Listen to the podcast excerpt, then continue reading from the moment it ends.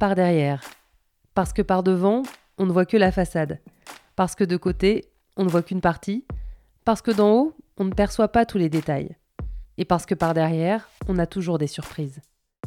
Par derrière, pour aller à la rencontre de ces anonymes qui participent, de près ou de loin, à notre vie de tous les jours. Par derrière, pour les mettre, eux, en avant. Je suis Lise Pressac, et pour ce podcast, je tends mon micro à des femmes et des hommes aux métiers peu ou mal connus et aux parcours inspirants. Suivez-moi, c'est par ici. Enfin, par derrière.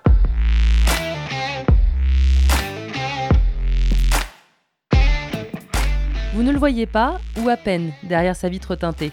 Pourtant, il vous a peut-être déjà transporté, permis d'arriver à l'heure ou pas, au travail, en cours, à une soirée chez des amis ou au parc Disneyland Paris. Tu fais quoi dans la vie ? Je suis pilote de ligne. Je conduis des RER sur la ligne A. Et donc mes journées sont faites de trajets dans un sens, puis dans l'autre. Donc en fait c'est ça ma vie, j'hésite, je vais d'un côté, puis finalement je vais repartir de l'autre. Lui, c'est Cédric, 40 ans, dont 19 passés à la RATP.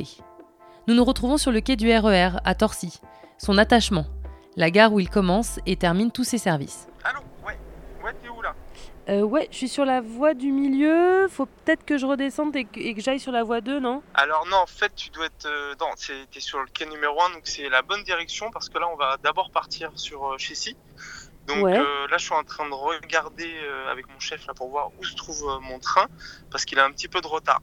Donc en fait, t'as qu'à m'attendre là, moi je vais venir à ta rencontre, donc tu bouges pas d'ici, et je suis là dans 5 minutes maximum, quoi.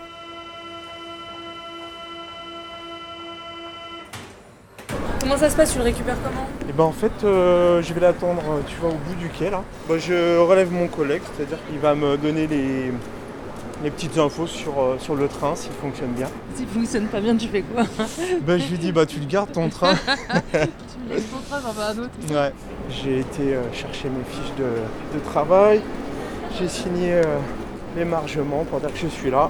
Donc voilà, je suis en pleine forme, je commence ma semaine. Sa semaine commence un vendredi à midi, en tout cas cette semaine-ci. Si tu veux, on a des repos qui se décalent toutes les semaines. Donc là, par exemple, j'étais en repos mardi, mercredi, jeudi. Mon prochain repos, ça sera jeudi, vendredi. Ensuite, la semaine d'après, ça sera vendredi, samedi, dimanche. Ensuite, après, ça sera samedi, dimanche, lundi. Après, ça repart lundi, mardi, mercredi. Enfin, tu vois, ça se décale chaque semaine. Donc, on travaille 3 week-ends sur 5. Donc, on bosse souvent le week-end. C'est beaucoup, en fait. Ah ouais. Ouais, on travaille beaucoup le week-end. C'est un peu ce qui m'est pénible maintenant, tu vois. Autant les horaires décalés, on s'y fait, mais le travail le week-end, c'est vrai que c'est chiant. Bah, socialement, c'est compliqué, puis les enfants, tout ça. Ouais, c'est ça. Là encore, moi, je suis d'après-midi, donc tu vois, samedi soir, je suis libre. Mais tu vois, dimanche midi, s'il y a un barbecue de prévu ou je sais quoi, voilà, c'est toujours... Donc en fait, c'est toujours assez compliqué pour s'organiser avec les amis, la famille et tout. Il faut obligatoirement que je sorte mon planning et que je cherche le prochain week-end de libre. Et du coup, tu condenses tout dans le même week-end. Ouais, souvent. Mais après, ouais, on a nos roulements sur toute l'année, donc je sais quel week-end j'aurai, je sais pas, dans un an par exemple. Et dans ce planning connu un an à l'avance, il y a des jours de réserve, des jours où les conductrices et conducteurs viennent au cas où il y ait besoin de déplacer un train ou remplacer un collègue absent. Moi je suis en roulement, c'est-à-dire que sur toute l'année, moi je suis tout le temps sur des services. Mais après on a la possibilité d'échanger nos services entre collègues. Pour ceux qui n'aiment pas le matin, ceux qui n'aiment pas la nuit. En fait, il y a 3 types de services. Il y a les services du matin, qui commencent à 4h30, jusqu'à midi. Après, il y a des amplitudes horaires de 6h30. Après, il y a les services de l'après-midi. Puis, les services du soir, qui commencent à 18h30, 19h, et qui se terminent vers 1h30, quoi. Et en fait, voilà, suivant ces types de services, il y a des collègues qui préfèrent faire que du matin, d'autres qui font que de la nuit, d'autres comme moi je fais essentiellement de l'après-midi. Comme ça, je peux me coucher tard et puis je suis quand même là le soir. Et tu vois, en échangeant comme ça, bah, parfois voilà, j'ai des semaines de réserve. Donc la petite sonnerie qu'on entend deux fois, là, c'est ce qu'on appelle le bicou. C'est ce qui m'indique que toutes les portes sont bien fermées et elles sont bien maintenues fermées. C'est ce qui m'autorise à partir en fait. Par contre, c'est moi qui décide au moment où je ferme les portes. Donc je peux, tu vois, attendre quelques secondes de plus si vraiment il y a de l'affluence ou si je vois quelqu'un qui court désespérément pour ne pas louper. Donc voilà, je vais faire un petit effort pour essayer de l'attendre, parce que à cette heure-là, voilà, on n'a pas des trains toutes les 2 minutes comme aux heures de pointe. Donc ça me permet d'être un peu plus cool au niveau des horaires. Par contre, si c'est aux heures de pointe, vraiment là je peux pas, et il faut que j'essaie de respecter au mieux le temps de stationnement en gare. Et puis parfois, quand c'est un petit peu le bazar sur la ligne, on sait très bien qu'il y a des voyageurs qui ne pourront pas monter parce que le train il est blindé. Donc là, on est obligé de fermer les portes et laisser la place au suivant. C'est un peu stressant ces moments-là parce qu'il y a beaucoup de monde sur le quai, il y a des gens qui s'énervent. Moi, j'ai toujours peur d'une bousculade. Il y a beaucoup de gens qui sont très proches du bord du quai et ouais, ça me fait vraiment flippé ça. Faut pas que je trouve que je m'approche de ce bouton en fait. J'allais me mettre sur le bouton bleu. C'est quoi ? Ça c'est un bouton d'urgence. Ah merde. J'ai oublié de te prévenir qu'il fallait surtout pas l'appuyer. Si on appuie dessus et qu'on s'en rend pas compte, bah, on n'a plus d'énergie. Le train il peut pas avancer. Oh mince. Donc, j'ai évité de m'accouder dessus. Dans la cabine de Cédric, il faut imaginer des boutons qu'il faut éviter de toucher donc. Une pédale sur laquelle Cédric appuie fréquemment pour montrer qu'il est toujours en état de conduire, un joystick pour piloter et un ordinateur dans lequel, à chaque nouveau départ, il rentre son matricule et le nom de son train. Un nom en 4 lettres qui indique quelle gare il va desservir. Vous êtes arrivé à Torcy, terminus. Pour vous rendre à Marne-la-Vallée-Chessy et au parc Disneyland, attendez le prochain train sur le même quai. C'est-à-dire que le train il change de nom là ? Ouais. Et ça correspond à quoi? Parce que moi j'ai pris quoi d'ailleurs? J'ai raté le kiwi. T'as pris et j'ai eu un ocre ou un ola ou un okla, non? Okla, ouais c'est ça. Un okla, alors le O ça annonce la destination du train. Ouais. Et en l'occurrence, le O c'est Torcy. Ce qui est logique, Q, c'est pâté. Ouais, c'est complètement logique. Le Q, c'est Chessy. Ok. Donc c'est pour ça que le train précédent, c'était Kiwi 62. Ouais. Là, on part sur Saint-Germain-en-Laye, donc terminus de la ligne. Et donc c'est un Z, ZUP 80. Après le U, donc la deuxième lettre, ça correspond à est-ce que c'est un train omnibus? Est-ce que c'est un train qui marque pas l'arrêt à Noisiel et Brie-sur-Marne par exemple. Donc c'est vraiment la deuxième lettre du nom, ça correspond au type de trajet si tu veux. Nous en l'occurrence c'est un train omnibus, donc ZUP. Donc ZU et le PE c'est juste pour la prononciation, ça n'a aucun intérêt technique. Ah ok d'accord. C'est juste pour... Les 2 premières lettres ont un sens, donc U c'est omnibus. Tu regardes un petit renard. Ah ouais. Oh c'est cute. Ah trop chou. Des fois j'ai trop envie de m'arrêter, tu vois, oui, prendre c'est ça. Mon téléphone, faire des photos et tout. Ah, moi, j'ai... Petit renardeau. Et tu fais jamais une annonce. Regardez à gauche. Sur votre gauche, un petit renardeau.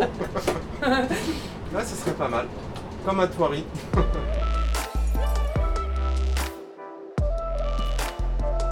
Pourquoi tu fais ce métier?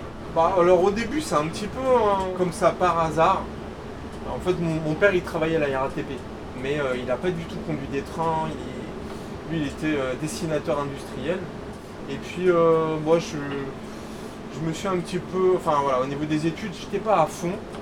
Je savais pas trop ce que je voulais faire. Je voulais faire pompier, donc j'ai fait STAPS. Après, avoir fait un lycée technique, donc en gros, ça n'avait rien à voir. Je me suis royalement planté de la première année. Alors, j'avais des bonnes notes en sport, mais après, tout ce qui... Il y a beaucoup de physique, de matière scientifique. Ouais. Exactement. Alors que moi, j'en avais pas du tout fait au lycée technique, en tout cas pas de bio, etc. Donc je me suis planté. Donc j'ai commencé à travailler un peu en intérim pendant un an. Mais voilà, je bossais toujours par contre, j'ai toujours bossé. J'ai accepté toutes les missions. Qu'est-ce que t'as fait pour Manpower, mais j'ai fait tout et n'importe quoi. J'ai bossé chez Carrefour au rayon fruits et légumes, au rayon surgelés, à travailler à 5 heures déjà à l'époque pour aller faire tourner les produits, les laitages, pour contrôler les dates de péremption, etc. J'ai fait des inventaires à la FNAC. Puis voilà, mon père il m'a dit tiens, il recherche du monde à la RATP pour conduire des métros. Et moi, j'étais pas du tout. Déjà, j'allais rarement à Paris parce que moi, j'habite à Noisiel et j'étais pas de ces jeunes qui se bougent un peu pour aller sur Paris. Enfin, on prenait un peu le RER, mais après, je prenais pas le métro, quoi. Donc en gros, j'ai découvert ce métier-là pendant la formation. Donc j'ai déposé une candidature et puis ils recrutaient beaucoup de monde en 2000, juste avant 2000, parce qu'on passait aux 35 heures et ils ont recruté beaucoup de monde à la RATP. Et moi je suis arrivé à ce moment-là. Donc mon dossier était accepté. J'ai passé des tests. Alors, il y a des tests vraiment spécifiques, des tests psychotechniques. Où tu dois tourner des manivelles dans un sens puis dans l'autre. Tu sais les écrans qu'on avait à Noël, là, les écrans à quartz, ah ouais, avec deux boutons. Deux boutons que tu tournais. Un vertical, l'autre horizontal, et fabrique une maison, machin. Et ben en gros, c'était ça, mais avec des manivelles. Il fallait suivre des lignes et tout. Tu vois, ce genre de test. Donc c'était un peu ludique, mais un peu à la pression quand même, parce que sinon un autre qui était super compliqué avec des pédales. Tu avais une pédale à gauche, une pédale à droite. Un bouton dans la main, un joystick dans la main, et suivant ce que tu voyais sur un écran, comme type de couleur, il fallait que tu fasses un mouvement, et puis tu voyais une autre couleur, il fallait faire un autre mouvement, enfin des trucs vraiment stressants. Donc voilà, j'ai réussi ce test-là. Après, on a il testait ta coordination, quoi. Exactement, ouais, les réflexes, coordination, mémoire. Plein de petits tests comme ça. Puis après, tu rencontres un psy qui te pose des questions sur le fait de travailler dans le noir. Enfin voilà, il détermine un peu si c'est fait pour toi ou pas. Et puis donc j'ai réussi tout ça. Je suis parti en formation au bout de 6 mois après avoir envoyé ma candidature.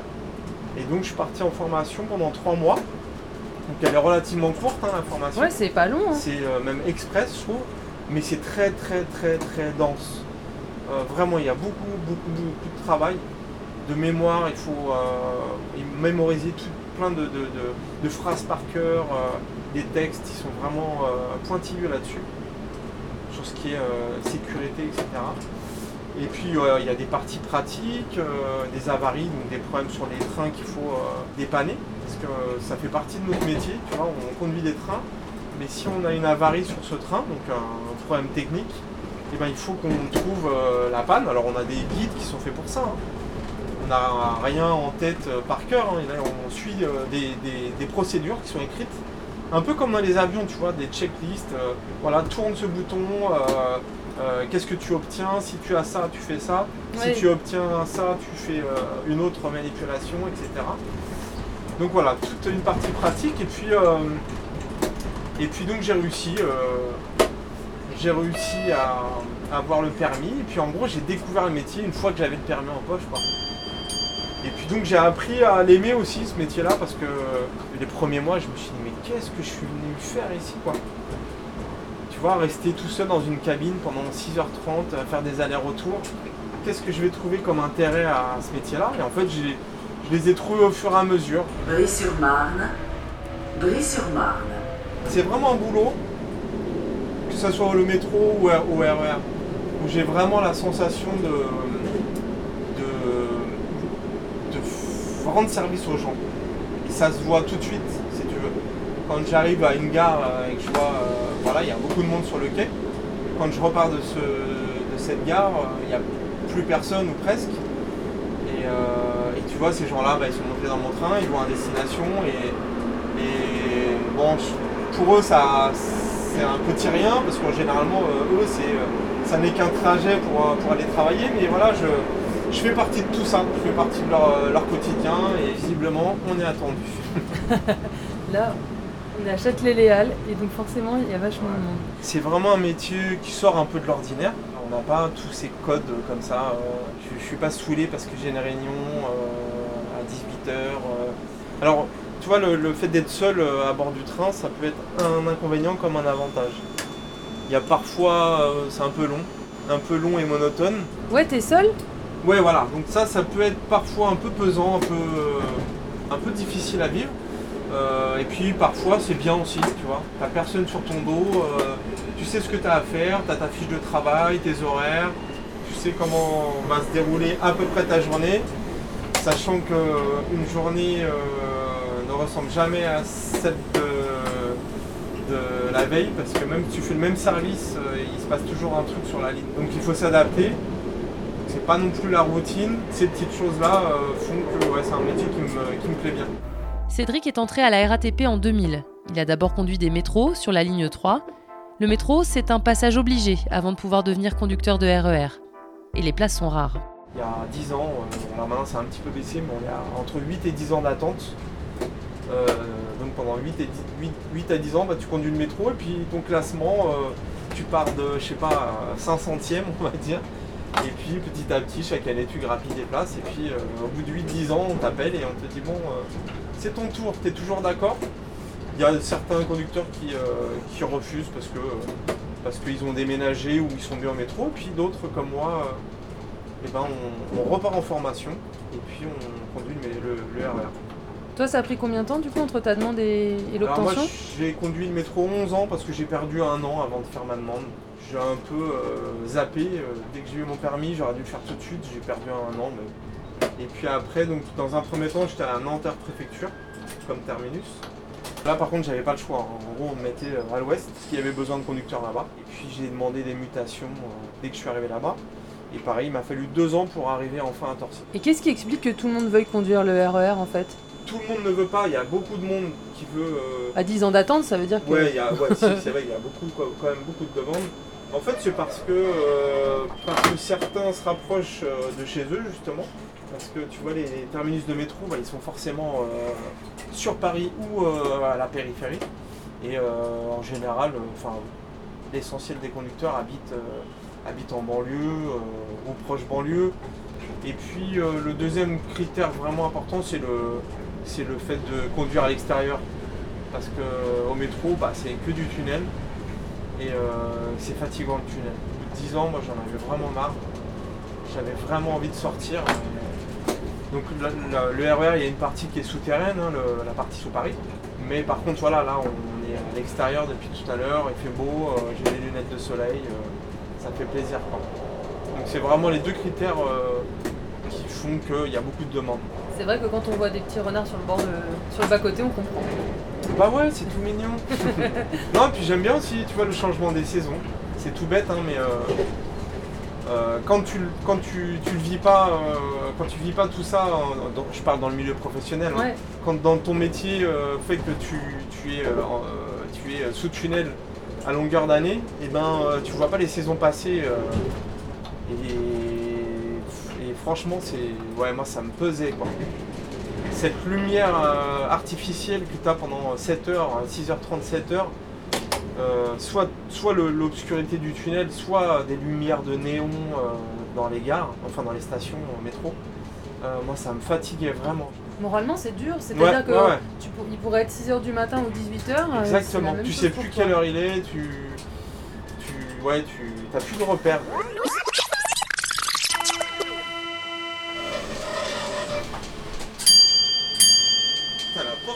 Qui se trouve derrière nous, là, quand elle se ferme, on dirait Chewbacca. Et puis maintenant, en fait, en plus d'apprécier ce métier, d'être content de ce que je fais, je suis quand même très, très conscient de la chance que j'ai d'être dans cette boîte, la RATP. Je sais que, voilà, si en tout cas, moi, j'ai envie, je peux faire ma carrière jusqu'à ma retraite. C'est une évidence. D'ailleurs, c'est ce qui se passe le plus souvent. Il y a quelques cas où les gens arrêtent et font un autre métier, mais en général quand tu rentres dans une boîte comme ça, tu fais toute ta carrière. J'ai pas d'inquiétude sur mon avenir professionnel, Ça, c'est énorme. Plus ça va, plus le temps passe et plus je m'en aperçois de cette chance. Tes parents, ils faisaient quoi? Tu me disais ton père, il était dessinateur industriel et ta mère? Alors mon père, il était dessinateur industriel, mais par contre, il a passé beaucoup de temps dans sa carrière à la RATP. Enfin, il a eu des responsabilités syndicales, donc voilà, il était relevé sur son temps de travail par son syndicat. Et ma mère, elle était dans un journal, La vie ouvrière. C'est un journal de la CGT, donc moi j'ai baigné un peu dans cet univers engagé. Et tes enfants, ils veulent faire quoi? Il n'y a que le grand, il n'y a que Jules qui est décidé. Il a quel âge? Lui, il a 15 ans. Jules, lui, il veut faire de la recherche dans le milieu de la santé, la médecine. Il veut travailler dans les labos, faire de la recherche. Mon deuxième fils, Basile, lui, il est plus... Il a quel âge, lui? Lui, c'est plus un artiste. Basile, il a 12 ans et ouais, il serait plutôt... Là, il voudrait faire une carrière dans le cinéma ou dans le théâtre. Et Garance, elle, c'est encore très très loin. Elle a 10 ans, donc elle est encore loin de savoir ce qu'elle veut. Elle a le temps, ouais. Il n'y en a aucun qui s'est dit « je vais faire comme papa ». Ah non, pas du tout. Ouais. Non. Ça les fait pas rêver, le côté… Non, je pense qu'ils sont assez contents, assez fiers même. On en parlait l'autre jour, mon fils Basile, il me disait qu'il était, était fier de dire à ses copains que son père conduisait le RER. Mais par contre, tu vois, il n'a pas du tout envie de faire ce métier-là.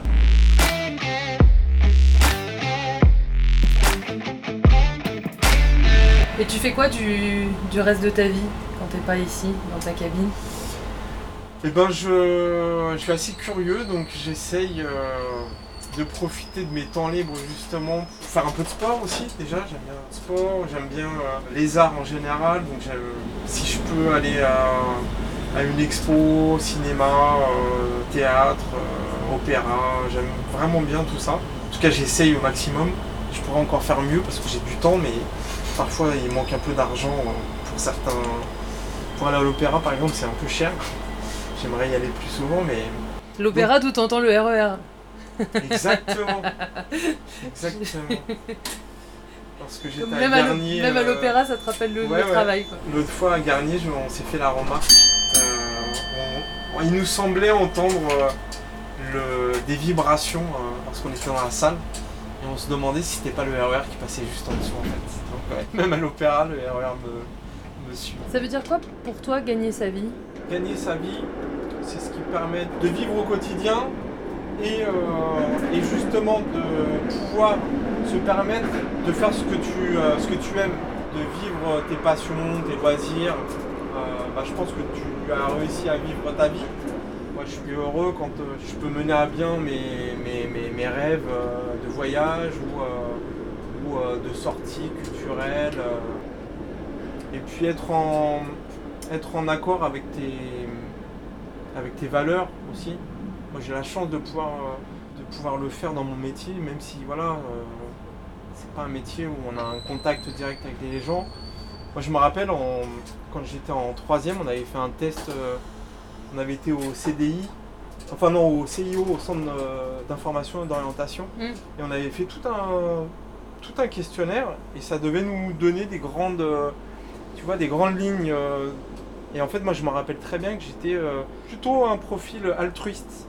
Donc c'est un vrai hasard que je sois rentré à la RATP, mais je trouve que ça correspond en tout cas à mes valeurs, à mon caractère, à mes idéaux, et ça me va bien comme métier, quoi.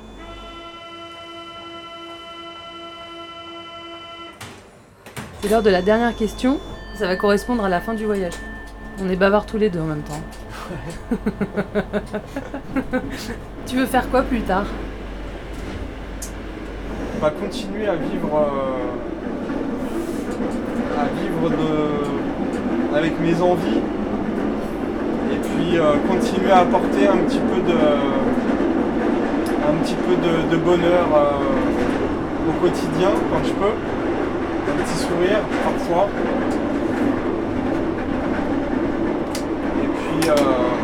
Être bien dans mes baskets et puis pouvoir me regarder tranquillement dans une glace en me disant je suis un mec sympa, quoi.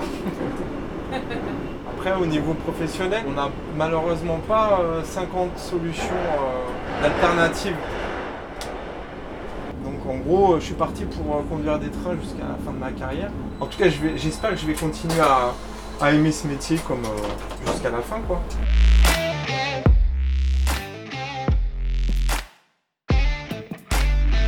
Vous venez d'écouter Par Derrière, un podcast de Lise Pressac réalisé par Loïc De Oliveira.